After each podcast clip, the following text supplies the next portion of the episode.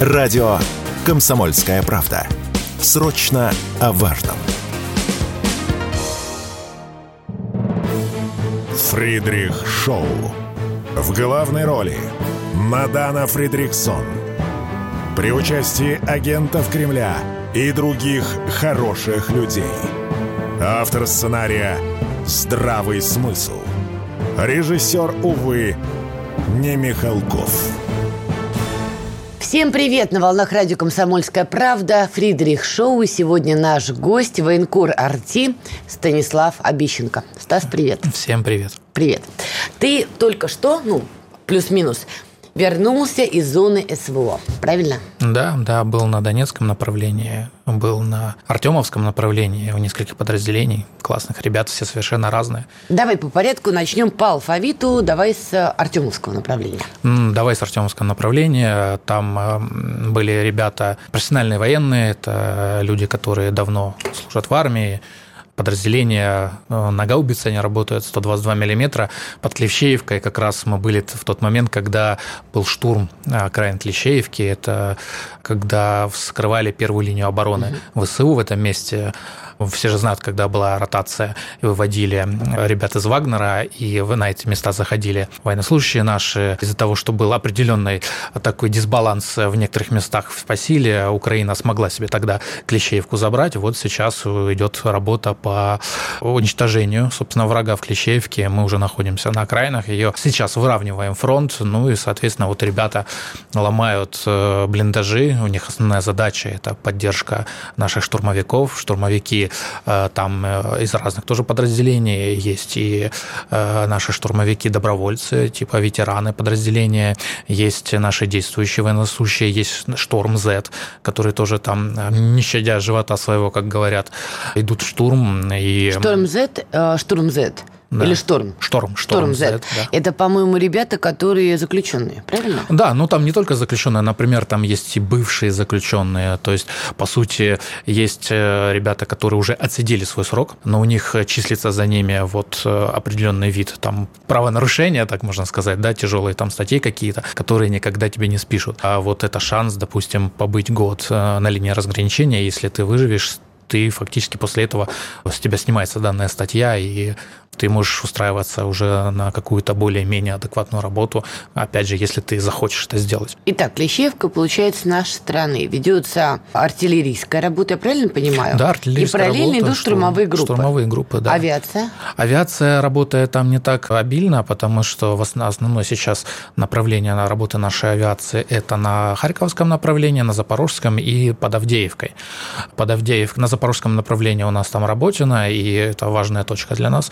Нам Сейчас нужно обратно об этом поговорим. Да, выровнять фронт. А вот э, на Артемовском направлении там не так много авиации работает, там справляемся со своими силами. Дело в том, что Авдеевка на себя перетянула огромное все-таки количество э, сил украинских, и часть они снимают с фронта в других местах, а часть и в Артемовске тоже они сняли часть военнослужащих на Харьковском направлении, на Луганском направлении, поэтому там сейчас обходится без авиации, но вот как раз работы наших современных систем РСЗО и наших гаубиц вполне себе хватает для того, чтобы вскрывать оборону в этом месте.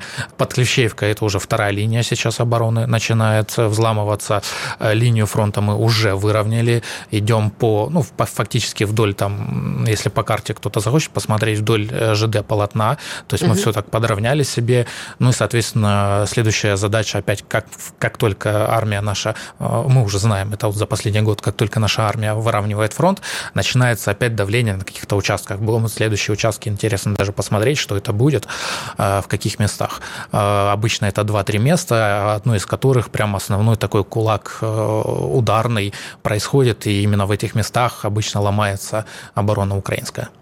Скажи, пожалуйста, а известно, кто сейчас у украинцев остался на Артемовском направлении? Потому что ты правильно позначил, сначала они кинули туда много сил с криком «Эй, Бахмут-то мы вернем!» или «Бахмут, кому как больше нравится». Потом были вынуждены часть сил оттаскивать. Кто вот в момент, когда ты там был? Ну, на первой стороны? линии обороны там находятся сейчас не мобилизованные, то есть Клещеевку оставили э, попытаться удержать профессиональную украинскую армию.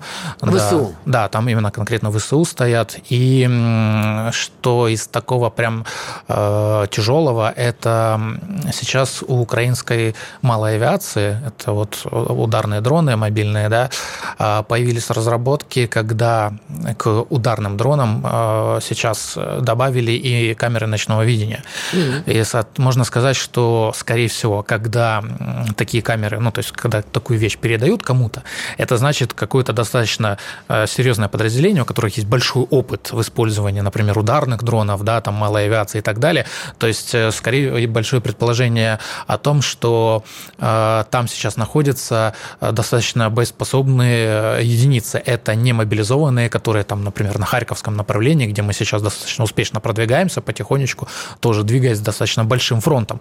А, а вот здесь нужно действительно ломать сейчас оборону, менять как-то э, свои действия, потому что если раньше мы, например, эвакуацией занимались ночью, потому что не видно было уже настолько хорошо, если э, мы занимались... А, тепловизоры появились, кстати, на ударных тоже дронах украинских, mm-hmm. на наших тоже, но вот и украинцы тоже уже появились, и сейчас рассматриваются вопросы э, по поводу эвакуации раненых, например, да, или там доставки боеприпасов на первую линию обороны.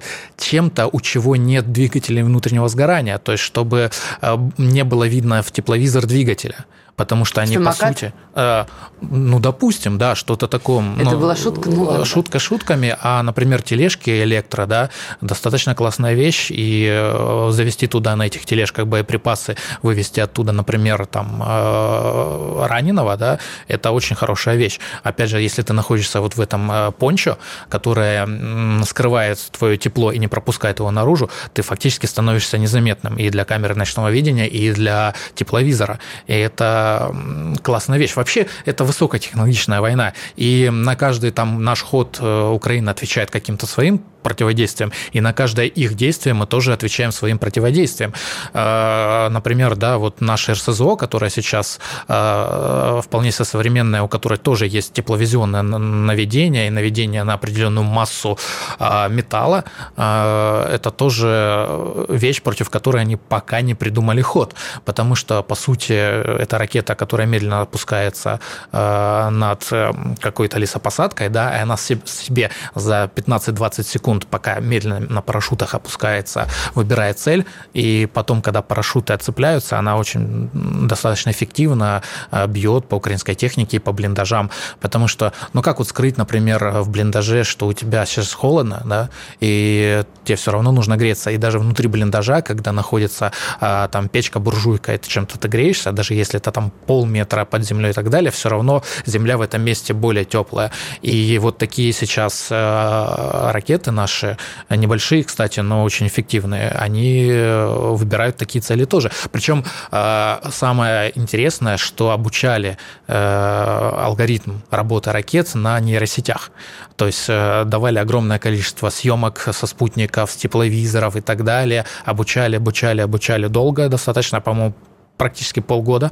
Вот, и сейчас тесты показали, что работает это э, очень эффективно. И выживаемость, конечно, там, я думаю, крайне мала. А зачем ты поехал в этот раз именно на Артемовское направление? Так, э, я ехал не только на Артемовское направление, я ну, еще вот был на Горловском. Него это, да. Э, потому что фронт там двигается фронт двигается, плюс э, есть определенные там договоренности с кем-то, ты постоянно э, с кем-то в контакте, с какими-то подразделениями. И... То есть ты едешь туда, где есть контакт с каким-то подразделением? Конечно, где есть контакт с каким-то подразделением, Но вообще где есть договоренность. работать на Артемовском направлении, потому что одно дело, когда вот Бахмут брали, штурмовали, но это было прямо в топе в топе. Бахмут, Артемовск, неважно, как э, назвать. А сейчас как репортеру, документалисту есть какой-то интерес там работать? Конечно, потому что фронт не стоит на месте потому что вот я был на штурмового подразделения ветераны, у людей есть как суперсовременная вот эта малая авиация, да, это ударные дроны, очки и прочее. И ты как бы выбираешь себе цель сам, смотришь, куда это попадешь и как ты попадешь, с какой стороны. Со стороны ж можно и даже тыла залететь этим ударным дроном, да.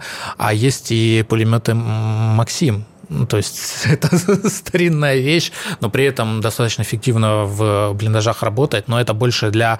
А, это все-таки не штурмовая вещь, это стоит в наших гнездах пулеметных на случай, если где-то какой-то прорыв украинский будет. Работает эффективно, хорошо, парни довольны. И вот на этом контрасте, на сумасшедшем, ты смотришь и думаешь, э, насколько вот э, эффективно может работать разный вид вооружения, созданный очень там, ну, грубо говоря, сто лет назад, да, и вот буквально там пару месяцев назад.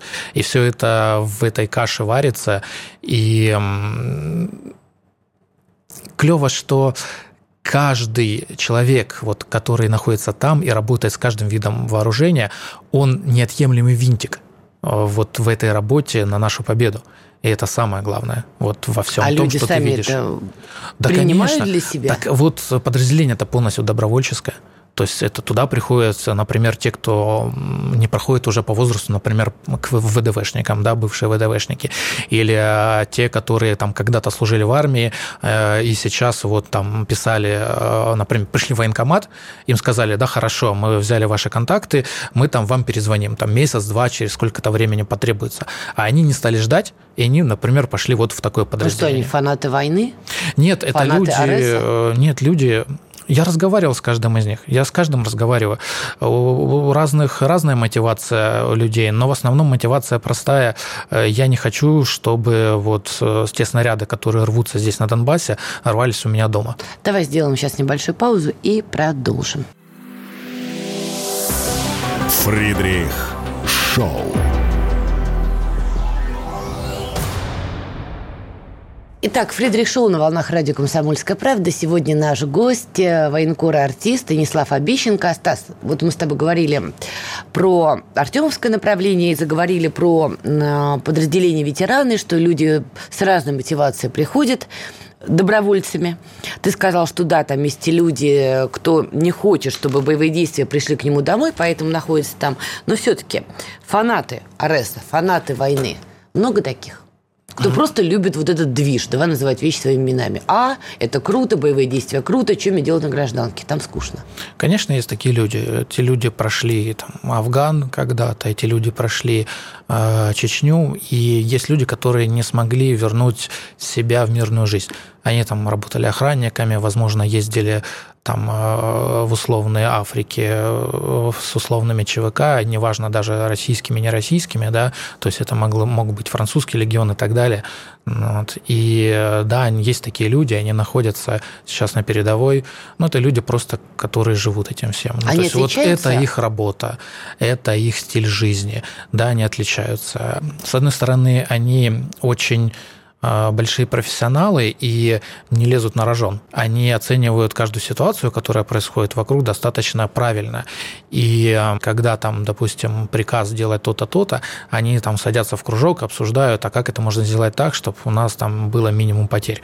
Вот. Э, это очень сильно их отличает, например, от тех же добровольцев, которые пошли, потому что у добровольцев есть вот это вот внутреннее эгг, вперед, давайте сейчас быстренько все решать.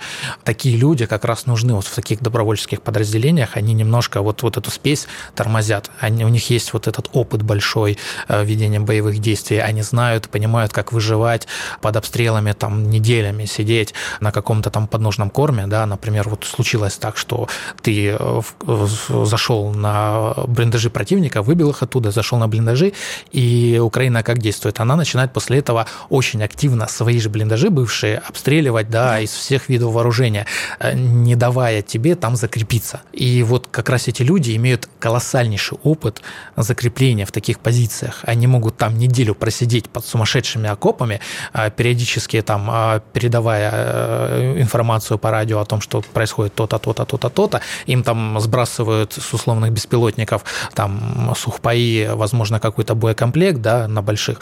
А, и люди спокойно там все находятся неделю, вторую, третью, и э, после этих артобстрелов на эти позиции идут же накаты, и они спокойненько становятся за там пулемет, автомат, э, там какие-то противотанковые орудия, и эти э, накаты останавливают. Но тебе как документалисту, как мне кажется, должно быть скучно с такими людьми. Они крутые профессионалы, профессионалы в военном действии, в военных действиях, но как бы никакого бэкграунда, особой эмоций, относятся как к работе. Ты знаешь, Или я, не права? я тебе скажу нет. Я вот очень хочу сейчас съездить к коллегу Блохину. А он э, все-таки у него огромный... Так он тренирует сейчас. Он тренирует, да. У него вот э, тоже штурмовое подразделение «Волки». И съездить к нему и попасть сейчас к «Волкам», посмотреть, как это все у них устроено, потому что там есть и те же самые осужденные, да, и, кстати, как Подожди, правильно... Осужденные, это вот смотри, да, это наверное. другая история. То есть вот э, «Шторм Z», да, там а, бывшие, не бывшие заключенные или добровольцы, ты когда их снимаешь, у них же эмоция, другое поведение, что для кадра, наверное, более приятно, чем когда стоит такой угрюмый, взрослый, брутальный дядя, почесывает бороду, говорит, не, мы туда сейчас не пойдем, мы туда пойдем. Ну, разве нет? Ну, смотри, тебе с кем было более спокойно? С ребятами, которые в Артемовске в том же, с ребятами, которые... Мне с самой собой не очень спокойно, вопрос, а, знаешь... Да, ребята, с которыми там, они первый год на войне или там, допустим, первые полгода, либо с Ратибором, которого ты понимала, что он понимает, что происходит вокруг, оценивает каждую Черт, ситуацию. Не про спокойствие журналиста. Далее. Журналисты, Но если тебе спокойно было интересно с Ратибором? В зоне боевых действий У него же огромный бэкграунд военный. Давай так, он скорее исключение. Но если брать просто для кадра, мне, например, как репортеру, было интереснее работать с более эмоциональными людьми. Это понятно. И тут еще фишка в чем? А тут не каждый такой профессиональный военный захочет вообще показывать не только там себя в маске, да, он скажет, да вообще не, надо, не нужно меня снимать, я тут всю жизнь на войне, зачем мне эти ну, как да. бы, истории и проблемы? Говорит, тут война закончится, я, может, куда-то в другое место поеду, он мне скажет, а мы у тебя там видели, да, а политическая ситуация изменилась, мы тебя сюда не возьмем например. Ну вот. Э, конечно, интереснее с точки зрения вот меня как журналиста, с точки зрения картинки, эмоций, э, каких-то рассказов, э, да, с теми, кто вот приехал добровольцем или мобилизованными, которые вот уже э, за эти там год, год уже месяц, да, прошел у нас, да, mm-hmm. с мобилизацией, кстати. Э, вот с ними тоже очень интересно, потому что они уже настолько повыклись, настолько вот это все втянулись. Э, самое интересное, что вот у них отпуска, да, есть на, там, допустим, на 15 дней, на 14 дней.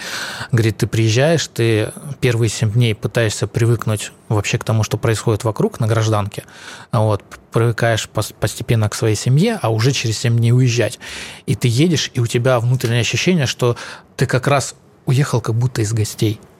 То есть ты как будто уже не был дома. И ты едешь вот туда к парням, с которыми ты провел прошлый год, которые стали для тебя семьей, которые каждый прикрывал твою спину, а, они уже твоя семья. Говорит, и это с точки зрения там психики, психологии сложно. А у тебя что... так же? Нет, но ну, я же не провожу там все Ты не время. военный. Ну, подожди, ты не военный, но ты освещаешь все эти события с 2014 года, и ты действительно очень много времени проводишь за ленточкой, даже сейчас. Неужели у тебя нет перекоса, что там что-то близкое, родное, а тут Москва, ну да, Слушай, заехал в гости, как бременский музыкант. отвлекаться от этого всего. То есть я научился переключаться. Я где-то это научился делать примерно к году к 17 году к 17 Я что, потому что нет. Одна личность там, нет, вторая Нет, нет, тут. я объясню, потому что это очень сложно. Это очень сложно, когда ты, например, приезжаешь на какой-нибудь обстрел, да, а там, ну, просто от людей ничего не осталось. Ты ходишь по асфальту, да. и у тебя под, ногам, под ногами хрустят кости. И если не отключаться от этого, когда ты оттуда уезжаешь, можно с ума сойти. Ну, то есть можно настолько это сильно внутри себя пережевывать, как-то перемалывать, что ты в конечный момент перестанешь быть журналистом, а скорее всего пойдешь на войну волонтером или пойдешь на войну просто возьмешь в руки свой автомат. Ты просто радикально поменяешь свою жизнь. А, есть такие примеры, ребята, которые были журналистами, уходили на войну. Есть примерные обратные ребята, которые были военными а, после там, допустим, контузии каких-то, после чего тебя не пускают уже туда, а становились журналистами. Каждый э, видит в этом свое объясню. Э, ребят, журналисты, которые слишком сильно рефлексируют на том, что происходит, либо выливают это все потом в книги, это у них получается писать книги, да, а, либо начинают прям люто пить Я видел не один пример, когда прям люди начинали прям через год нахождения там прям люто пить. У них они в какой-то кризис скатывались, они э, пытались вообще понять, что им нужно, насколько они тут нужны, а может быть все это по-другому нужно было сделать, а давая, например, волонтерам каким-то помогать. Ну, тот же вот у меня знакомый Вадик, он сгорел за год из-за того, что он очень сильно это все через себя пропускал, э, очень сильно рефлектировал, он сгорел за год. И он в какой-то момент просто взял и уехал. Почему уехал не сгорел ты? Домой. Потому что за рюмкой ты замечен не был, за пером тоже. Ты что, такая бесчувственная мразь? Это многие называют, да, так, что это бесчувственная мразь, но... То есть ты бесчувственная мразь? Я научился переключаться. Я научился просто переключаться еще раз. Ты с этого начал. Невозможно Объясни, вот для того, чтобы продолжать делать то, что тебе нравится, а мне нравится это делать. Мне нравится работать документалистом на войне, либо не на войне, а в местах, э, там, не знаю, стихийных бедствий и так далее, только потому, что там прям истинные, настоящие какие-то вот эти животные эмоции у людей проявляются. И когда ты эти эмоции снимаешь, когда человек в какой-то экстренной, экстремальной э, ситуации проявляет себя какой-то либо недюжей силой, либо каким-то э, э, там безумным э, придумкой какой-то, да, что вот человек э, из какой-то ситуации совершенно нестандартным образом вышел. И это как бы подстегивает меня. Когда я вижу погибших там детей, раненых детей, я сложно, я отхожу долго. У меня вот эта ситуация, когда э, в Мариуполе я увидел э, вот этого отца, который пытался спасти своего ребенка, вывозя его из зоны боевых действий в городе на внедорожнике Нива. И когда рядом с ними упала какой-то снаряд упал, да, и видно было, что отец пытался спасти своего сына, отстегнул его и пытался положить под машину, чтобы дальше его осколки, а сам умер, находясь, не успев себя отстегнуть, и ребенок потом умер. Я я очень, я, по-моему, сутки или двое, я вообще ничего, я приехал а, в съемную квартиру, отключил интернет, отключил телефон, я просто лежал и думал, ну, я пытался это развидеть у себя в голове. Я включил игру на компьютере, я попытался отвлечься, э, за два дня прошло. Э, если, то есть это хорошая психика или я неадекватный человек, ну пусть решает каждый сам, но а это, ты сам что решил? это позволяет, просто вот эта вещь позволяет мне оставаться э, с холодной головой во время обстрелов, во время нахождения в окопах, э, там, во время боевых действий. При этом я спокойно возвращаюсь в мирную жизнь, да, и делаю что-то для себя, там, или для своего ребенка и я спокойно э, как бы беру его за руку, да, и мы идем в парк развлечений. И я отвлекаюсь, и это мне очень-очень-очень сильно помогает. Друзья, давайте вы каждый напишите свое мнение, вообще вменяемый Стас Обещенко или все-таки уже невменяемый, потому что то, что написывает, ну, действительно, спокойно переработать довольно сложно. И да, действительно, ты прав, в зоне СВО немало примеров и журналистов, и волонтеров, у кого, скажем так, есть сложности определенные жизненные из-за того, что они много чего видели и слышали. Давай сделаем сейчас паузу и вернемся. Александр Коц. Один из лучших военных корреспондентов не только в России, но и во всем мире. Он работал репортером во многих горячих точках. Чечня, Южная Осетия, Косово, Афганистан, Ливия, Сирия, Египет, Ирак, Украина – Каждый четверг в 7 часов вечера по московскому времени слушай на радио «Комсомольская правда» программу «КОЦ. Аналитика с именем». Фридрих Шоу.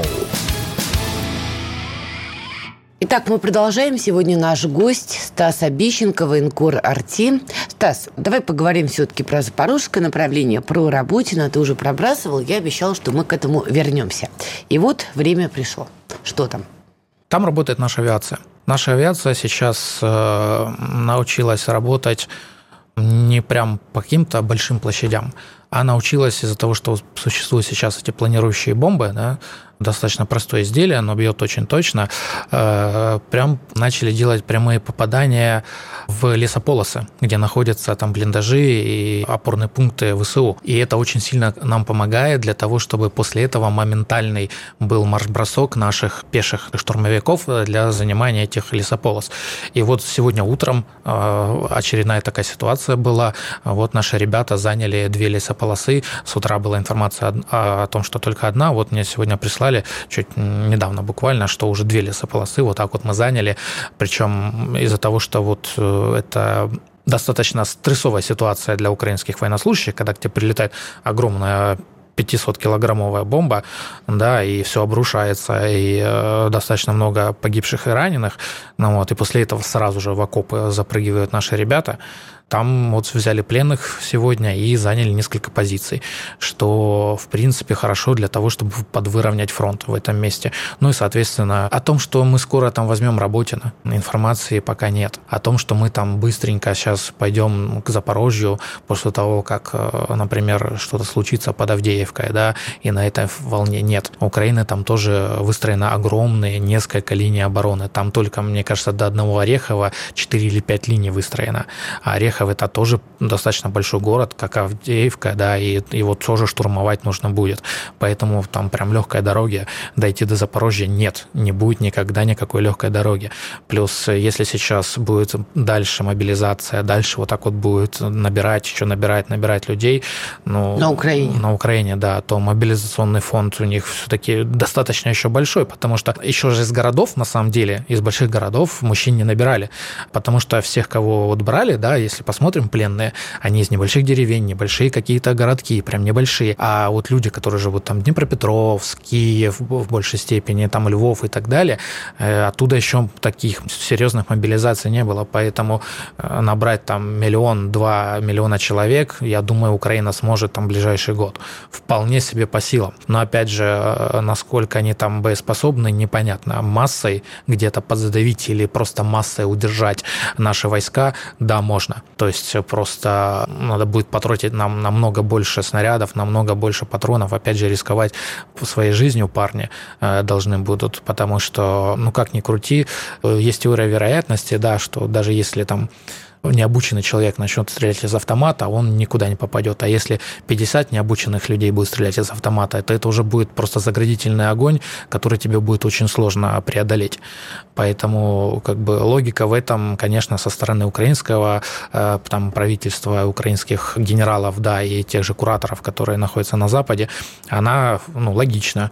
Понятно, что после этого никого не останется, и там просто будет голое поле в стране, да, потому что уже есть оценки, где говорят, э, некоторые иностранные СМИ писали, что на территории Украины осталось 19 миллионов человек всего. Это так э, при 42, когда угу. Украина становилась независимой, да, в 91 году там было 42 миллиона человек как бы до 19 скатиться, это ну, геноцид, который устроила Европа из правительства своей же стране, своим, своему населению. И это страшно. Вот так, если просто об этом задуматься. А, вот. А ребята себя берегут э, на запорожском направлении, в основном пытаются, хотя штурмы продолжаются, те же там штормы, да, они идут в штурмы, а, потому что есть приказы, те же морпехи, они ходят в штурмы, ВДВшники в меньшей степени, но тоже ходят в штурмы, э, и ну, Понятно, что раненые и погибшие все равно у нас есть, но это война, тут ну, от, от этого никуда не денешься. Боевые действия, да? Да, это боевые действия. Э, там понятно, что у нас юридически это называется СВО, но тем не менее э, пуля во время СВО и пуля во время войны одно и то же, поэтому ну, я называю это война. Тебя не удивляет, что интерес у россиян к репортажам из зоны СВО стал снижаться? Или ты вообще не согласен с этой оценкой? Вот ты, когда публикуешь свой репортаж, репортажи после командировок последних, у тебя нет ощущения, что уже не так, как это было год назад? Люди присытились картинкой. То есть картинки стало достаточно много в какой-то момент, и они и присытились. И когда сейчас, например, выходит репортаж о том, как стреляет град где-то, да, куда-то. Уже никого не удивишь. Да, уже просто никого не удивишь. Они видели это уже там 300-400 раз за эти полтора, там, два года. А вот что надо снимать сегодня репортерам в зоне СВО, чтобы это вызывало какой-то отклик у смотрящих? Ну, либо прям вот этот быт, которые есть там, которые сейчас нигде не показываются, потому что считается, что там человек должен посмотреть двухминутный ролик, и переключиться на что-то другое. Да, там, клиповое или, мышление. Да, то есть такое клиповое мышление. А выделять там полчаса там, или час на посмотреть. Хотя я тебе скажу, что, например, вот есть э, проект свои, э, а он часовой, и там просмотры миллионные. То есть люди просто смотрят интервью с пацанами, э, прям не на ЛБС, а, допустим, вот они там отбомбили там неделю, да, где-то, чуть-чуть вышли передохнуть э, там на, к себе в штаб, да. То есть человеческие истории да. россиян еще трогают. Человеческие истории очень сильно до сих пор, да, любая человеческая история, где бы она ни происходила, она все равно будет трогать э, зрителя. И человеческие истории нужны. Как всунуть их вот в эти две минуты, это просто очень... Никак. Ну как, никак. Человеческая Но... история не впихивается да. в две минуты. И поэтому... Э, Только человеческая смерть. Да, да, поэтому можно сказать, констатировать простую вещь. Э, либо снимать короткие ролики о том, что вот где-то что-то произошло, вот так стреляли, вот это это новостные, либо прям действительно большие какие-то материалы, там по полчаса, по 40, по 50 минут, которые люди будут смотреть. Но опять же, это должно быть сериально. То есть у нас человек не хочет посмотреть там, вот здесь там в Клещеевке там вот произошло это, а потом через полгода еще, блин, я уже про Клещеевку и забыл. А если это будет сериально, например, там сегодня полчаса, там через две недели полчаса, еще через две недели полчаса, он уже будет это ждать. Это как вот работают э, там стриминговые платформы, да, когда есть вариант выбросить весь сериал сразу, да, а есть, когда выпускают они там по датам, и человек эти даты ждет. Вот здесь точно так же это работает. То есть, когда он знает, что, например, есть программа, которая выходит раз в неделю, он ее ждет он ее ждет, потому что он понимает, что примерно, что он там будет получать, какие эмоции он примерно там будет получать.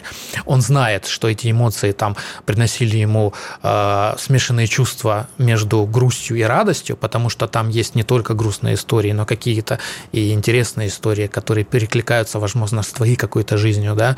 Э, это, это очень-очень смотрибельно. И... А это будет смотрибельно в выборный период? У нас президентская кампания наступает 24 2004 год. Вот по твоим журналистским и репортерским ощущениям, такого рода репортажи будут востребованы или будет такое, скажем так, негласное мнение, что давайте лучше пока это отодвинем, позанимаемся другими вопросами России в медике, а потом обратно вернем тему СМИ?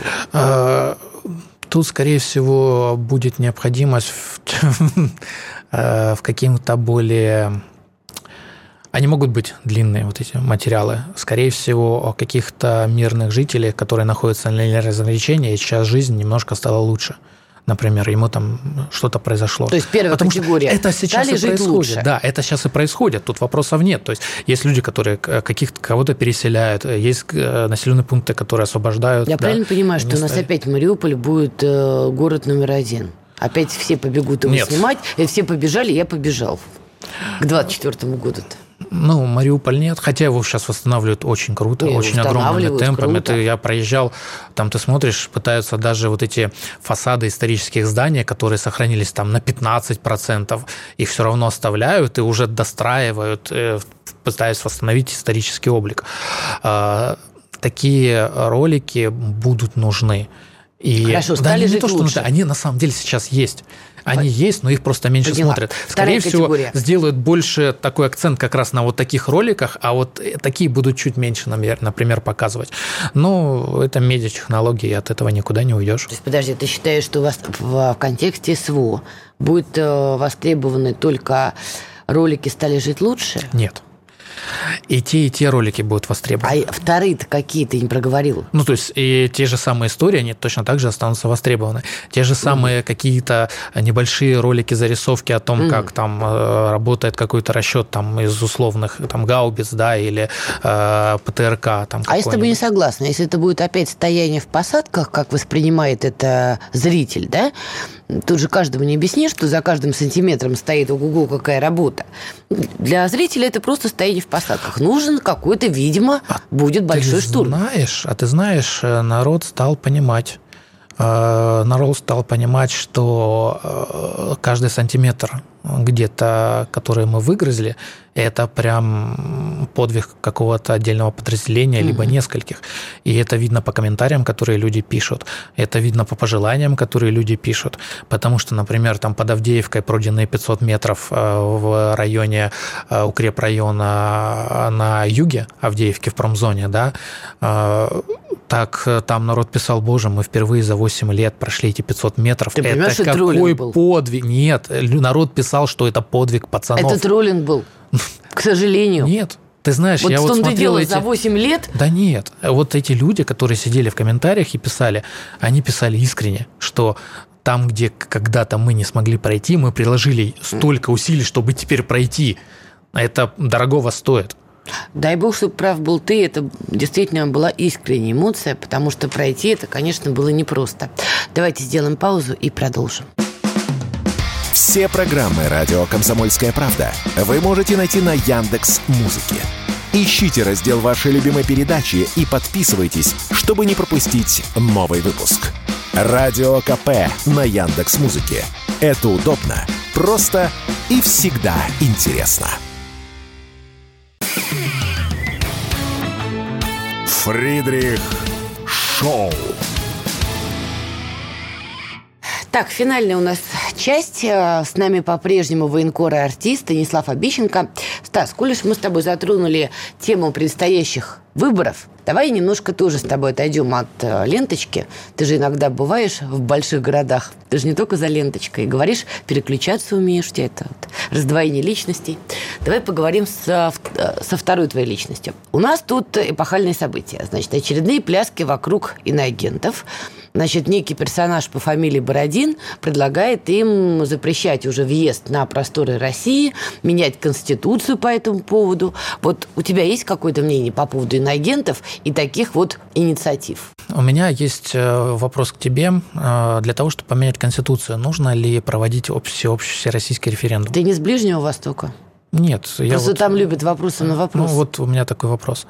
Нужно ли проводить референдум всероссийский? Если нужно, и э, вынесется вот такой вопрос э, доступа инагента на территорию Российской Федерации, работа с ним каких-то компаний э, с, России, с территории Российской Федерации, да, а вот, ну, полный запрет. И если за это проголосует действительно большинство россиян, ну окей. Ну, хорошо, если это скучку. инициатива какого-то одного депутата, там, Он или... не депутат даже. А, Дело ну, даже не, не в этом. Это знаешь, кто глава федерального проекта по безопасности и борьбе с коррупцией Виталий Бородин. Ну, я проще его называю персонаж, потому что я лично не люблю стукачей. Ну, это мое личное мнение. А мы сейчас тебя не выдвигаем на пост губернатора, поэтому давай ты вот свое мнение скажешь. Вот, референдум, все проголосуют. Если верить Довлатову, большинство у тебя проголосует, чтобы тебя распять прямо здесь. Да, вполне Это же не повод начать тебя Если правильно сделать э, медийку, то да, вполне себе Да и не обязательно, ты уже заговорил, понимаешь, тебе уже есть за что распять. Дело же не в этом. Вообще вот сами такие пробросы и твое отношение к иноагентам. Лично ты хотел бы, чтобы им правда перекрыли доступ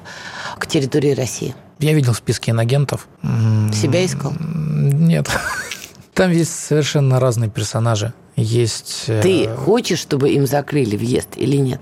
Ты гражданин России с недавних пор. Вот ты гражданин России, теперь у тебя есть право голоса в этой стране. Давай Озвучь. скажем так, э, мне бы не хотелось, потому что человек имеет право э, совершить ошибку, а потом эту ошибку исправить.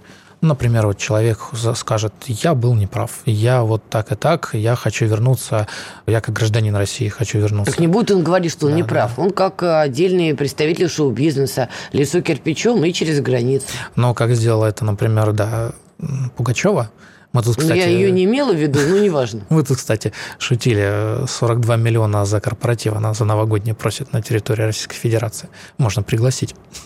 Ну, окей, друзья, значит, запомните, у Обещанка есть 42 миллиона, адрес я вам потом кину, где он живет. Да. Можете грабить. Ну, просто для меня это, конечно, в моей голове тяжело помещается. Человек, который живет за рубежом, который признан инагентом, хочет приехать на Алла Борисовна не, при, не признана, не признана инагентом. инагентом. Ага. Алла Борисовна Хорошо. выше этого, поэтому вот. я ее и не имел в виду поэтому. Просто есть э, У нас проблема с молодежью.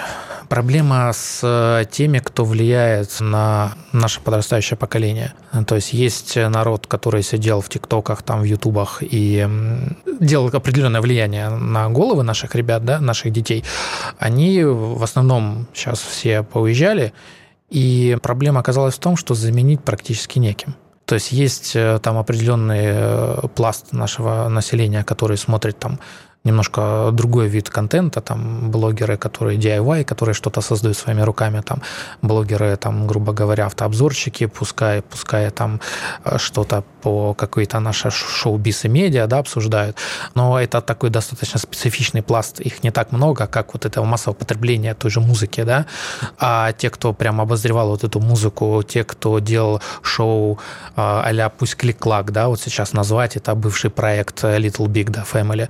Они а, по-моему, признанные да, иноагентами. Да, да, Little Big как раз признанный агентом, уехали, но, тем не менее, шоу существует. Там сейчас ребята, которые не признаны агентами, хотя остаются в Little Big Family, ходят точно так же по куче шоу, да, и вот у них такой принцип, мы ни за что сейчас. Ну, то есть мы как бы и не за войну, и не против войны, мы просто ничего не говорим по этому поводу. Вот есть мнение, что мы получили эту ситуацию, потому что у страны нету идеологии. Не просто нету, мы сами себе ее запретили и настучали по рукам. И вот э, по этому поводу, не поверишь, глава Следственного комитета России Бастрыкин заявил, а значит, работу над Конституцией России нужно продолжать, в ней должна быть идеология. При этом он не уточнил, какая. Вот самая большая проблема для нас – это действительно отсутствие идеологии и курса нашего развития или хотя бы понимания, как должна выглядеть наша страна и что должно быть главным в нашей стране.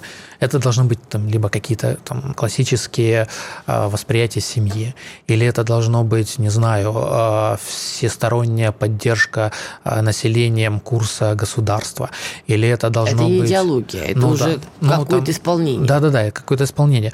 Что вообще, то есть на самом деле до сих пор никто не сформулировал вот этот подход. А, слушай, Есть а огромное как... количество каких-то направлений, там радикальных, нерадикальных, околорадикальных каких-то людей, которые друг с другом тоже не могут договориться, да, э, вот, последователи ключевое. там, я не буду фамилии сейчас называть. Понимаешь, ты как людей. это самый бывший украинец, бывших не бывает. Но Украине с этим было проще.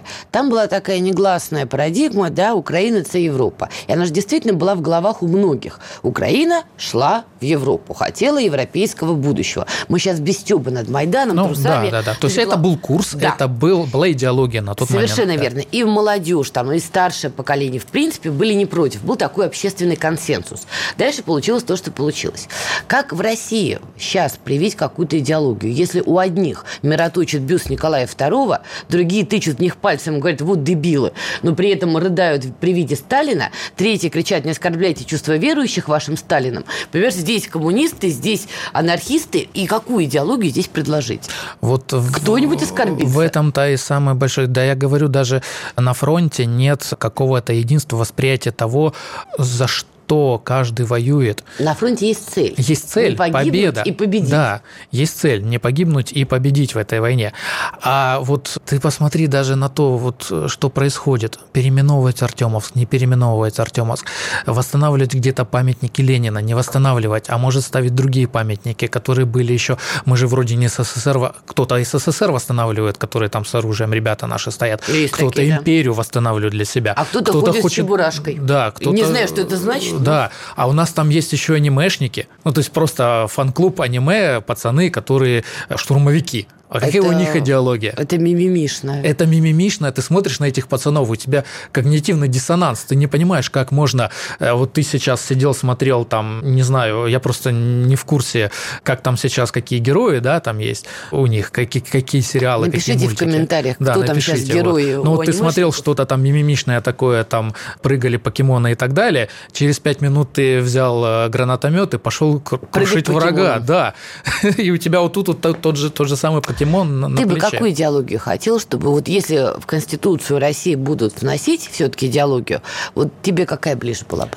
Для меня это самая большая проблема. Я тут со своим знакомым одним эту тему обсуждал, вот он даже пытается э, написать идеологию, которая могла бы устроить всех, да, но устроить всех невозможно никогда. Для меня проблема вот в чем. В моей голове это пока что анти что-то.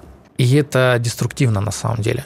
Вот если ты будешь антинационалистическим государством, да, то это уже какой-то путь, который должен быть. Но не согласиться с этим такое количество человек. Mm-hmm ты же понимаешь. Их я же понимаешь, поэтому я и не предлагаю. Да. Россия многонациональная страна, mm-hmm. где мультикультурная, с огромным, с большим количеством религий и верований, потому что есть э, очень много официальных верований э, там на востоке страны да, там в Тыве, там, и тут, если вот туда дальше пойти, там просто черт ногу сломит.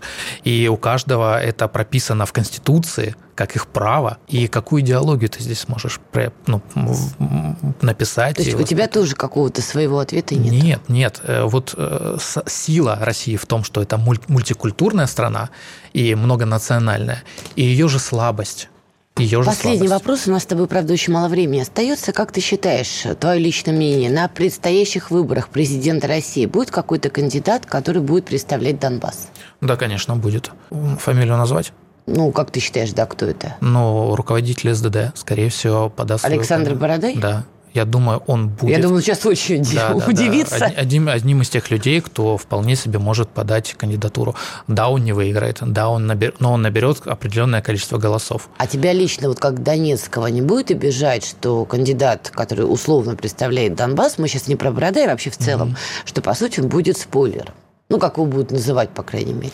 Это понятно. Нет, это понятно. Вот тебе это обижает? Мне да вот это не, непонятно. Не обижает. Дело в том, что я очень сложно сейчас увидеть человека, который был бы альтернативой тому, кто у нас есть. Потому что настолько сильного человека, настолько решительного в каких-то своих действиях сложно найти. Окружение у него иногда хромает. У него это у кого? Ты про кого? Владимира Владимировича Путина. Ты вот. за него будешь голосовать? Ну, скорее всего, да. Скорее всего. Да. То есть я опять же посмотрю, я опять же посмотрю. А если не за Путина, за кого? Потому что нужно будет посмотреть, какие будут ну, кандидаты. Ну, какой кандидат, например, привлек бы твое внимание, если вот не Владимир Владимирович? Ну, для меня на самом деле пока загадка. Тот же Бородай... Ну, ты бы за него голосовал? Э, тот же Бородай я не проголосую, потому что он политик неплохой, руководитель военный нехороший. То есть у него сейчас да. достаточно большое влияние в этой всей сфере, но насколько его будут воспринимать в мире, это сложно. А это очень важно Давайте для нас. на этом пока поставим троеточие, дадим Стасу еще время подумать, за кого он там голосовать будет. Это была программа «Фридрих Шоу» на волнах радио «Комсомольская правда». Оставайтесь с нами. Фридрих Шоу.